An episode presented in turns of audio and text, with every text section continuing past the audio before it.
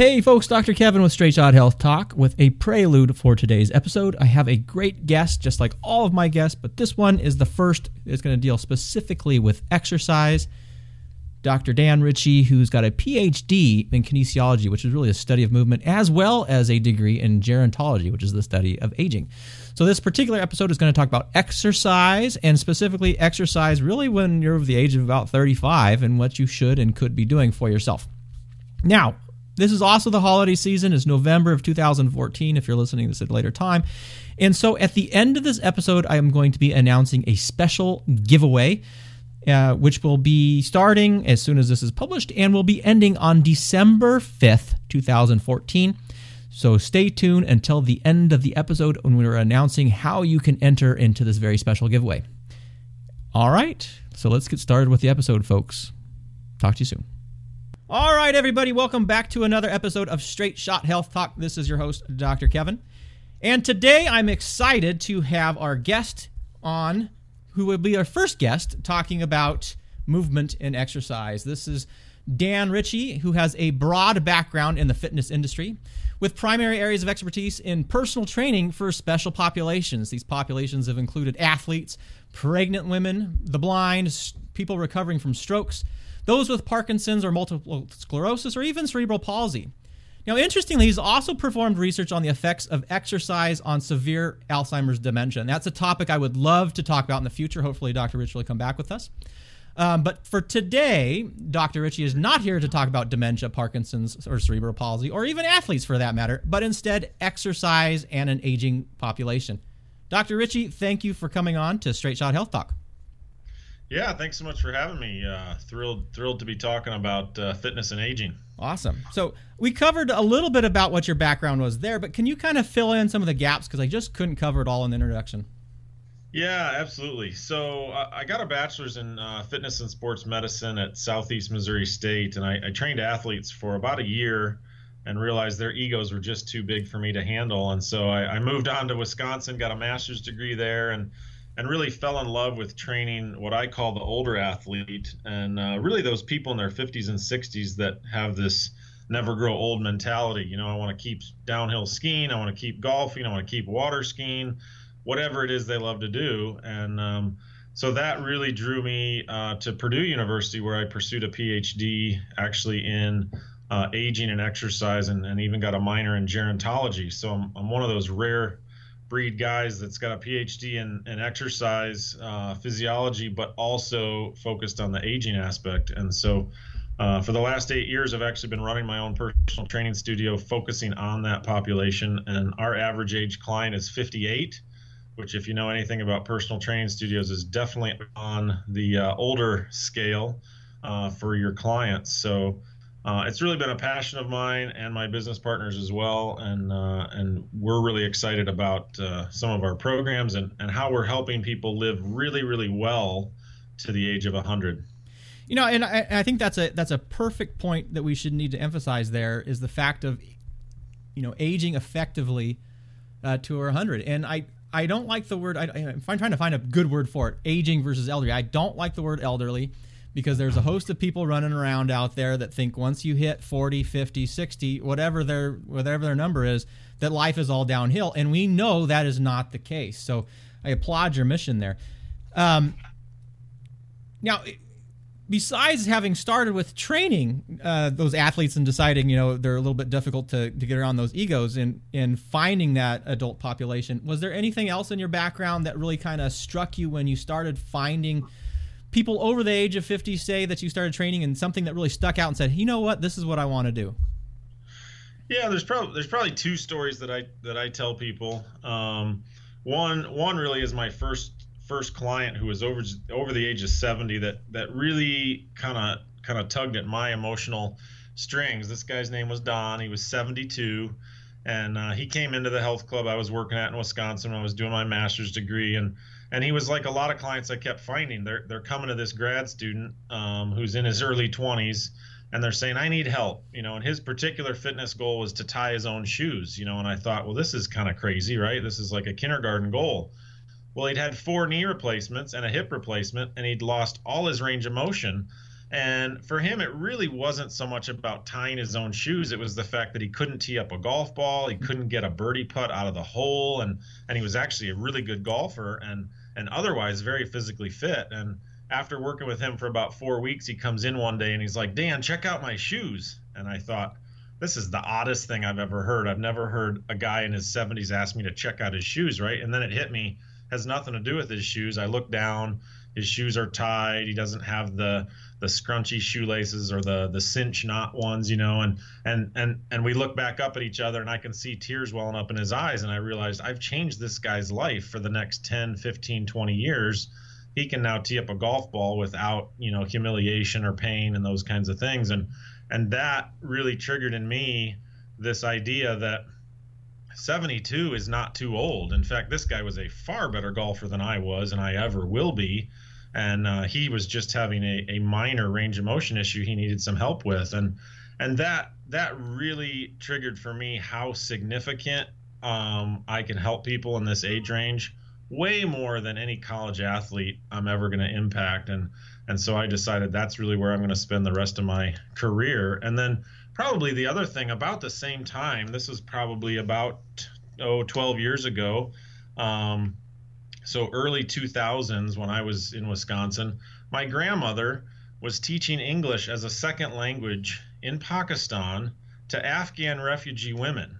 Now, if you can think about this time period, it's shortly after 9 11. We've invaded Afghanistan, and there's a lot of people fleeing the country. And really, if you're an Afghan woman and you no longer are in your country, you're homeless, your really only hope is to learn English. And uh, here's my 80 something year old grandmother, who most people would have said, you know what, Winnie, it's probably time you retire and hang it up, you know, hang out with the grandchildren, sip tea, do whatever. She's in Pakistan in the middle of the bazaar teaching Afghan refugee women English as a second language. And it just made me realize there's really no limit to the kinds of things that you could do in your 70s and 80s if you're physically able, right? If you're willing. And so she was kind of an inspiration to me like, hey, people can be doing amazing things in their post 75 era. And she was a perfect example of that. Um, and so she's been an inspiration to me, continues to be. She's 94 now, uh, turned 94 this year, continues to remind me that we really don't know what our calling could be way later in life, right? Like a lot of us think we're going to retire at a certain age, and lo and behold, we may enter an entirely new career, a new passion, a new calling. And so, so th- those two things kind of jointly at the same time kind of made me realize, hey, if we don't take aging seriously, we may miss huge opportunities later in life. Absolutely, and and I want to bring up a couple things there because you know, there's this kind of concern of predestiny. Like I mentioned, people hit the age of 50 or whatever, and they start aching and hurting more, and they think, well, they just chalk it up to, well, I'm 50, I'm not 25 anymore. And, you know, that I used to tell patients this when they would come in and say, well, I tried exercise and it hurt. But really, our bodies are such that not only do we have to move from the time that we're born, but we have to continue to move until the time we die. And the older we get, the more important it is to move more often. You know, it's just like this reverse thing. You can get away with a lot of things when you're younger, but as you're older, you need to move. And you should I used to tell people whatever decade you were in is the number of days a week that you need to be doing something. You know, 55 days a week, 77 days a week. And if you're 90, probably a couple of those days twice a day. But um, you know, what's your what's your experiences on actually taking somebody who wasn't doing anything at all, similar to your 72 year old client, and um, duplicating that success? Yeah, that's a that's a great um, a great question. Um, I get that a lot because people say, "Well, is it too late for me, or am I too old to get started?" And and I always say, I always say, look, the the simple answer to that is it would have been great if you had started 10 years ago, but you can get started today, and we can make a huge impact. And so we have people in their mid 70s that get in amazing shape in literally just about 12 to 14 months. And people are amazed at what they can do. I mean we're talking people that they can't do one push-up right? The thought of doing one push-up or even getting down on the floor to do a push-up is beyond their comprehension. And within a year they're down on the floor doing 20 push-ups with the best of them and so there really isn't an age that's too late. But i do caution people because i think sometimes people hear me say that and they're like, well, I'm 55, I'm going to retire in 10 years and I'll tackle it then. and I always say that's a huge mistake because you can actually change your trajectory significantly, your aging trajectory by what you're doing in your 50s and 60s. And so, so putting it off until you have quote unquote more time because I'm retired is a big mistake. In fact, we see a lot of people that come in in their 60s and honestly they have waited so long they've been inactive for so long that now they do have chronic knee damage. They've got chronic low back damage and things that we can't reverse because they've been overweight for too long they've been sitting for too long they've been inactive for too long. And so i always tell people you know your your 50s to 70s are really really crucial years in terms of what your retirement's going to be like you know do you want to have all the energy all the strength all the functional vitality you can have then you need to start moving and and stop postponing it to this retirement uh, time where you're you're going to have all this time and let's be honest you control all your time right now uh, it's just what you prioritize. You you prioritize having dinner every night. You prioritize meal times. You prioritize watching television shows. Um, and so, if your vitality and health are important, they should be a priority in your 40s, 50s, and 60s because uh, guess what? When you retire, there's going to be hundreds of things pulling for your time committees, charities, fundraisers, golf outings, grandchildren, you name it. Doctor's appointments. Gonna, yeah, exactly. if, if you, you haven't been taking care of yourself. yeah. yeah. Uh, sorry to interrupt you. I just had to. I had to get that. Just because I was thinking that while you were talking is you know so many people defer till retirement. In fact, there was a um, there was a study that came out. I think Merrill Lynch put it out two years ago, and it was a marketing piece. They basically were, were scaring people about how they didn't have enough money so, saved up for their retirement because of healthcare expenses. Right. I'm sitting there reading it, going, "Well, how about this? Why don't you actually invest in your health now, in the 20 years before you retire?" And then yep. not only will you be paying off the benefits, you'll see the benefits as you go, but you're going to defray and decrease your healthcare costs quite significantly when you get older.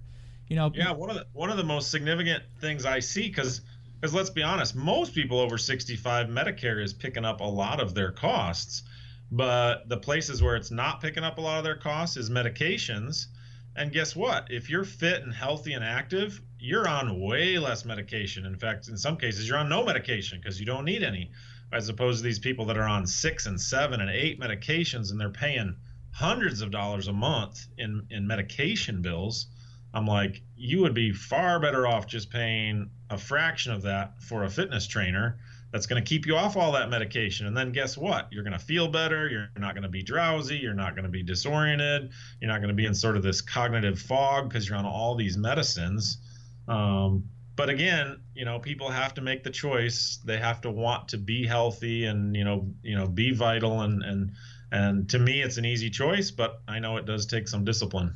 Well, and and I I think sometimes people, you know, they have to believe it's possible. And so, really, what we're hoping, you know, right now is to tell people that it is possible that that you are not confined to your seven-year-old body. That if, even if you haven't moved for forty years, the fact of the matter, you have a choice in these things, and if you want to change it, you can, and that's a big part of what we like to talk about. So, yeah, you you absolutely can can change it, Kevin. Um, I mean, it's it it's really a a personal choice to say, you know, I want my 60s, 70s, and 80s to be vibrant and fun and engaging and, you know, leave a legacy and, you know, give back to my grandchildren or my charities or my foundations. Or, you know, if you just want to be somebody that travels the world and checks off a bucket list, that's fine too. You know, I mean, I've had clients who, do all kinds of amazing things like you know go to antarctica and patagonia and bike ride across the french countryside and you know if that's what you want to do great you know more power to you if you just want to be a mentor in your community and you know have an impact in your local community you can't do those things very well if you're old and tired okay? But if you're 75 and you feel young and engaging and you know can do all kinds of things you can do what some of my clients do in their 80s they're going into the first grade classroom and reading with kids that need help you know and it's fun to them right?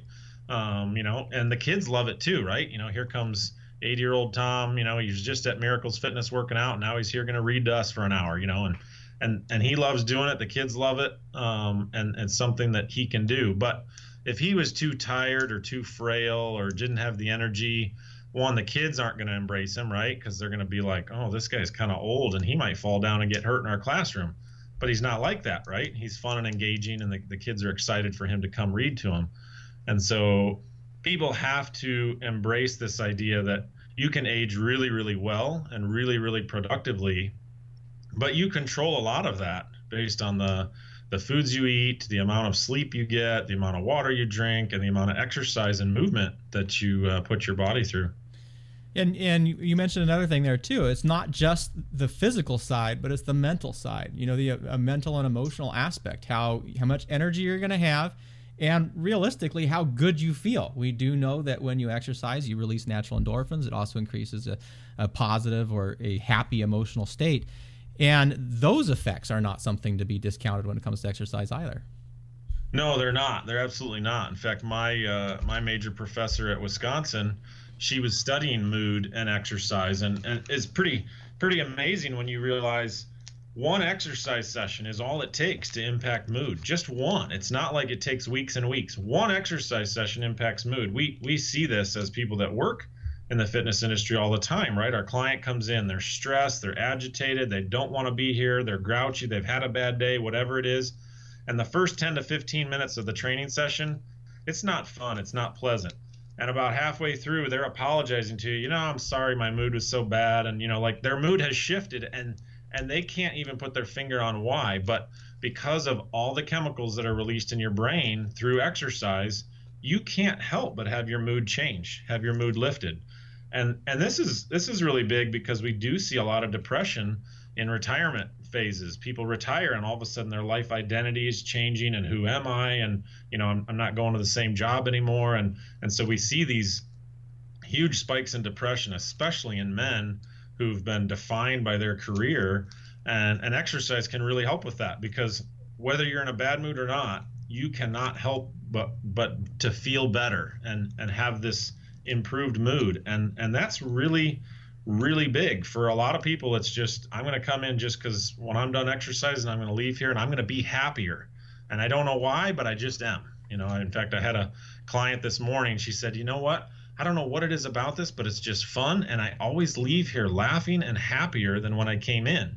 And it's just sort of like you know what? It's exercise is a drug to our brain um, and by getting it regularly really really does help. And uh, a, a, client of mine who's been a, a lifelong family therapist at uh, purdue he's got a phd and he's studied this. He routinely has said dan if if people had two choices whether it was therapy or exercise i always tell them exercise because exercise without a doubt is going to make you feel better improve your mood improve just your outlook on life therapy may help but it's not going to automatically improve your your mood and your psyche. And uh, so, to, to me, you can't underestimate just sort of the power it has on our mind and our outlook as well. Um, and then obviously all the physical parameters too. No, absolutely, and and that those effects that you you were just mentioning about. Um, really feeling in control of your body and you know there's something said about starting a program particularly if you have never done it before and then having a good mentor like a trainer or someone you know someone who will support you through that that uh, that intervention and then showing yourself that you can. And that demonstrates something called self-efficacy which is a mastery experience and allows you to develop this confidence. And just by taking that first step you start realizing that you can do other things. Have you ever seen that where somebody started an exercise program or came into you and then they started even doing bigger and greater things in areas outside of their life besides just the exercise?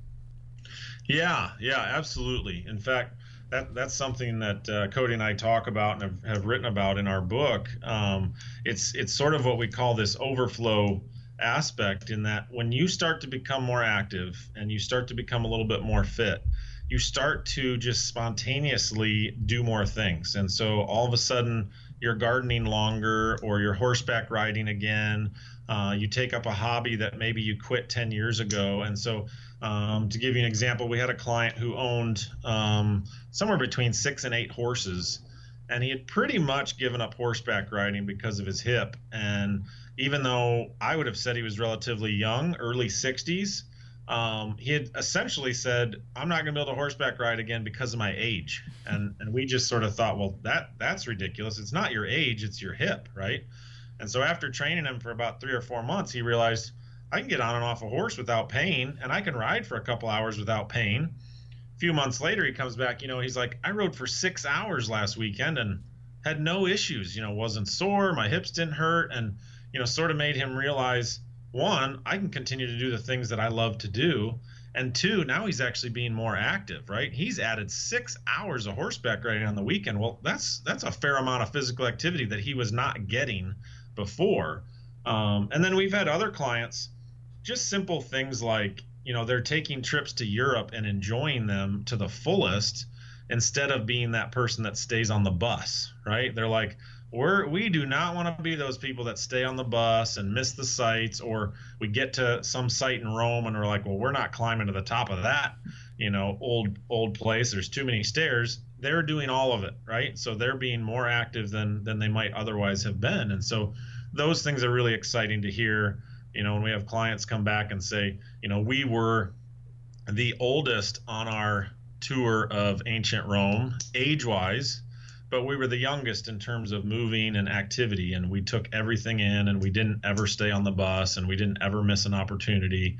Uh, to us that's really really exciting things to hear. Oh, that's fantastic. Well let's let's switch over some specifics here and do you think you could give us you know one to three technical points here and with these we'll be focusing on an elderly population, old, old older population, but really uh, if they are universal and they work towards other people who may not have been involved in exercise, maybe they're 35, maybe they're 40, and they just haven't exercised, but now they're feeling those aches of the body, uh, saying, "Hey, you haven't done anything with me for a long time." Where would you start? Where would the, where would be the first place that you would start with somebody coming in and saying, "You know what? I want to actually take control of my health. I want to start doing some exercise." Where would they begin? Yeah, that's a good question. So, we typically start with uh, first we want to find out if they have any joint pain or joint issues because I think the mistake some people make is they jump in too hard and too fast and they forget the fact that oh yeah my my knees have been hurting for several years right and so you know even simple activities like jumping jacks and burpees and mountain climbers and squats and some of these things they're just going to really aggravate somebody's knees and so we, we we start with let's address sort of your joint concerns, you know, whether it's low back, hip, knee, those are the common ones. Um, and make sure we're paying attention to those things and listening to our body. And then the second thing is we tell people you need total body functional movement in all three planes of motion. So get off the machines, stop doing these uh, structured circuit things where you're doing, you know, six or seven or eight machines. Get off of that stuff. Train on your feet. Do standing movements. So squats, lunges in multiple directions, you know, push ups, a variety of pushes and pulls, but do as much of these things as you can standing because the most important things for humans, for the most of us, is to be able to do things on our feet, to be able to do things standing. And so we try to mimic all the different movements that you can think of from bending, reaching, pulling, twisting, stooping, lifting, picking stuff up off the floor, all that sort of stuff. And so this is where implements like kettlebells, dumbbells, medicine balls all come in handy.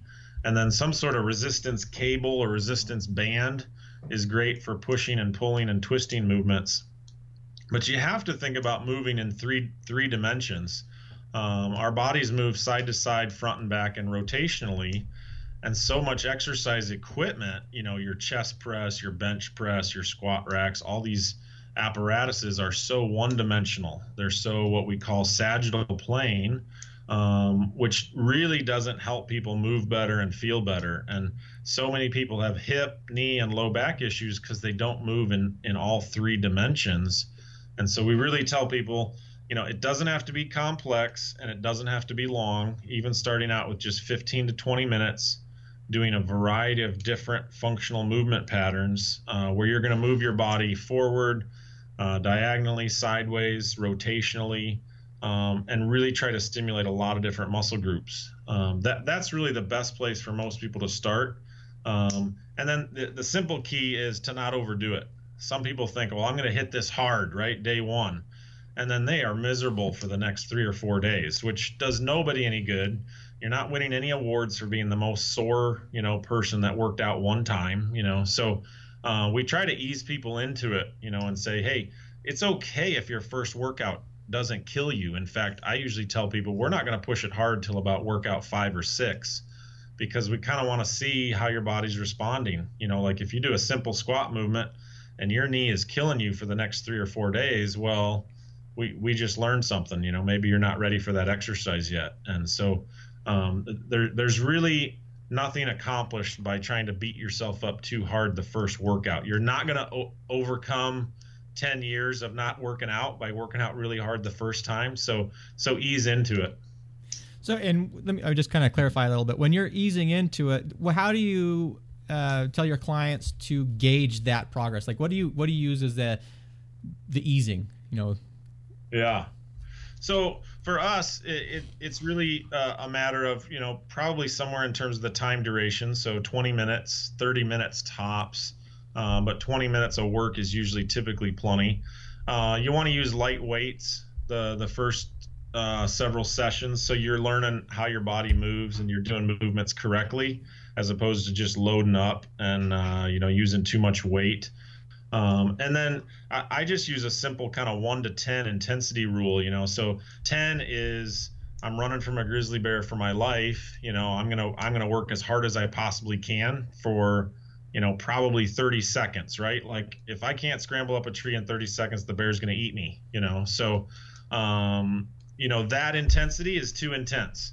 Uh, and a nine is probably um, something we could do for maybe a minute, you know, like an all out sprint around a track, kind of give it everything I got for a minute. That's too intense.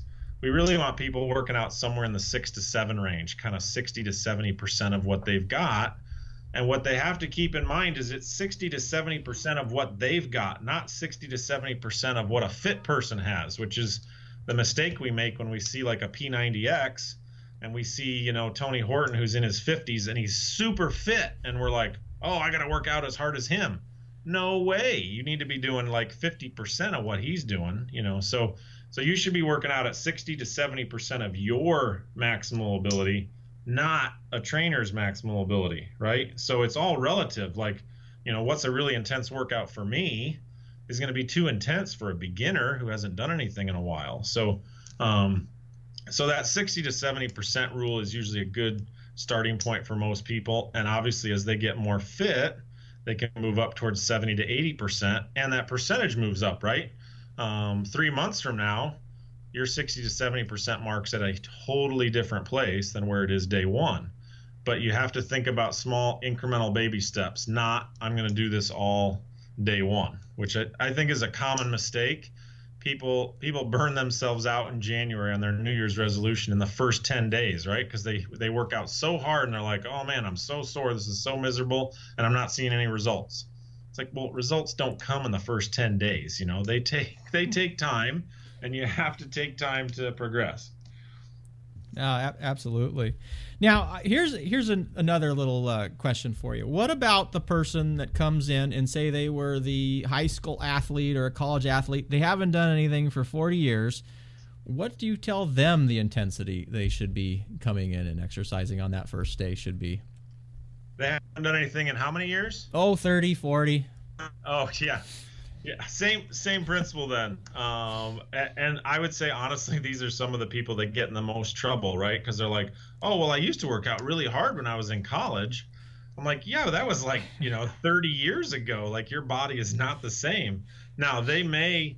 The interesting thing is they may be more athletic and they may do some movements better. Um, but their knees are not the same as when they were in college. You know, uh, our knees, the cartilage in our knees thins out as we get older. And so once you're over 50, you know, you can't do as many jumping jacks as when you're 20. And I always tell people, you can still work out really, really intensely. I mean, we got 70 year olds that can work out extremely hard. But you know what? They've got to be really smart too. Like they can't come in five days a week and do high impact jumping, jumping jacks, hopping, you know, beating their their joints up because they just don't have the same ability to recover as a 20 year old does. Now, can they still work out just as hard as a 20 year old? Yes. But do they have to be a little smarter about it? Absolutely. And so, sometimes some of those 50 and 60 year olds that used to be, you know, star athletes in their younger days, they want to come in and just hit it like they did back in the, you know, the gym, the old days. And I'm like, you know, we got to be a little smarter about this. Um, you know, and see how your joints are going to respond. And, and again, same principle, ease into it. Let's start at about a six or seven on the 10 scale and see where you're at. And, and sometimes you have to pull those people back, right? Because if they were really competitive, they're like, well, I want to be at a nine or a 10 the whole time. And I'm like, no, we got to ratchet you back a little bit. We got to be a little smarter about it. that's, that's classic. And as you were sitting there talking, uh, I was just thinking about getting uh, older and how the process of aging happens. And, you know, I mentioned how one of the unfairnesses of life is that you have to pay more attention all the time. You don't have the resiliency as when you were younger. You know, your body doesn't recover as quick. But you you said said something there. I was like, maybe this makes sense. And like, if you are going to have a body that ages in one direction, either you know older to younger, and sometimes we think, wow, I wish that we had this young body when we were older, and maybe the older body when we were younger that wouldn't work because we are probably too stupid to use that older body when we're younger. We really have to have you know some knowledge. We have to have some experience to actually take the, and that body and, and, treat it responsibly i think. So maybe maybe that makes a little bit more sense. At least it kind of absolutely, absolutely. I mean there's there's definitely a maturity that comes with age and a wisdom that comes with it right? And some of us don't figure it out um, until a little bit later, and we have to make a few more mistakes before we realize, you know what, I need to train a little bit smarter, not necessarily harder. Uh, I need to pay attention to what my knees are telling me. Uh, maybe I shouldn't play basketball tonight, you know.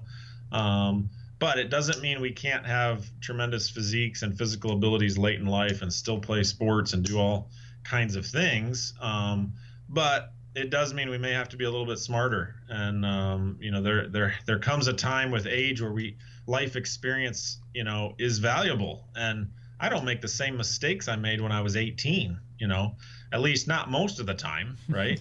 and so so there's a benefit that comes with age. And I think 10 years from now, I won't make the same mistakes I made in my 30s. And you know, so I mean, I see high school kids and some of the things they do in their training, and I just think you know, if they knew a little bit more and were a little bit smarter and savvier, they'd they'd get more out of their training. But um, unfortunately, they won't listen to somebody who's 20 years older than them, you know, because they think they know it all. And and that's something we learn with age too, right? We realize we really don't know that much, and we need to learn a lot from other people that have had great experiences. Um, but that comes with age too, and so there are a lot of positive things that come with aging. You know, when we think about sort of our self actualization and self maturation process, and, you know, we get a little bit more comfortable with who we are in our own skin, hopefully. And, you know, we, we start to say, you know what, I want to just be the best version of me. I don't want to try to be this idealized magazine version that I've been trying for in my 20s.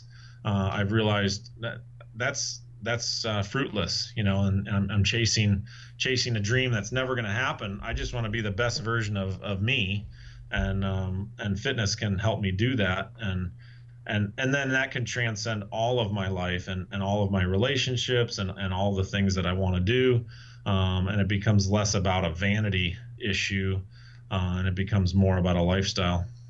Yeah, yeah, absolutely. There, there you can do it for yourself now without making excuses and try to do it for somebody else. Really, that's yeah. that was a yeah beautiful summary there that you did. I just uh, yeah, it makes a, a lot of sense. Well. Well, Dan, I have kept you here for over 30 minutes. I don't want to take too much more of your time. Where else besides your own blog, is there a good site that you would recommend for other people to to check out things on uh, on health and getting older? Um, you know, on, honestly, um, it, it's it's it's an industry that, especially in the fitness area, I think is is definitely underserved. Um, the uh, International Council on Active Aging has done a lot of things for a lot of years, really trying to serve kind of the retirement community in terms of what does active aging look like. And so, ICAA has has been a great uh, resource for a lot of years for somebody really wanting to to study the whole aging realm, um, obviously the National Council on Aging has been a great resource. They have an annual conference that thousands of people attend every year. Um, they've been really a, an international resource um, for someone in the what I would call the academic side of studying fitness and aging. The, the World Congress on Aging and Physical Activity, um, which happens every four years, is a is a great event. Um, but it's really it's really more for the the academic or the researcher who wants to study physical activity and aging. And amazing stuff comes out of that conference every four years that we look at and go wow you know the physical activity rates in some of these countries are are markedly different than the US and look how their people are aging right? I mean their 80 year olds don't have cancer their 70 and 80 year olds don't have cardiovascular disease they don't have cancer they're not falling and breaking their hips what are they doing that's different and um, so that that's always been an interesting conference, uh, one that I got to speak at in 2004 when it was in Canada. It, it moves all around the world, um, which is interesting as well. So, um, so beyond those, um, you know, I think we're going to see more and more uh, as people realize our um, aging population in the U.S. is is just an, absolute overwhelming movement. I mean, we're just going to see more and more people over the age of 65 than our country's ever seen before. Um, we're obviously seeing that in the political conversations as well. Um, but I mean, the, the fastest growing population in the U.S. is people over the age of 65. You know, so it's we're only going to see more and more resources coming out um, because let's face it, baby boomers are not going to take aging lying down. In fact, they're going to age much differently than their predecessors and um, they're going to refuse to be called senior citizens or a senior and all those kinds of things, right? And so we're going to see more and more things coming up. I mean, I anticipate we're going to start seeing mass scale programs like P90X for people over 60 um, because they need it more so than ever. Absolutely, absolutely. And and where can people find you? Where's where's your address that they could uh, pop in and say hi, or at least get more information about you? Um, the two best places to find us would be Functional Fitness Solution. That's functionalfitnesssolution.com. And then if you actually put in slash blog, you can find a lot of our writings there. The other location uh, where if they really want to contact me would be functionalaginginstitute.com. Functionalaginginstitute.com is a uh, educational place we're really running for fitness professionals uh, that work with the aging population. Uh, functional fitness solution is for anyone out there who's looking for a fitness solution and, and has basically said, well, P90X and all these you know younger fitness programs aren't for me. Um, so those those those would be the two main places to to find me. And uh, and typically, if you contact us through either of those sites, it's coming straight to me, and you'll actually get to me within a day or two, and I'll respond personally.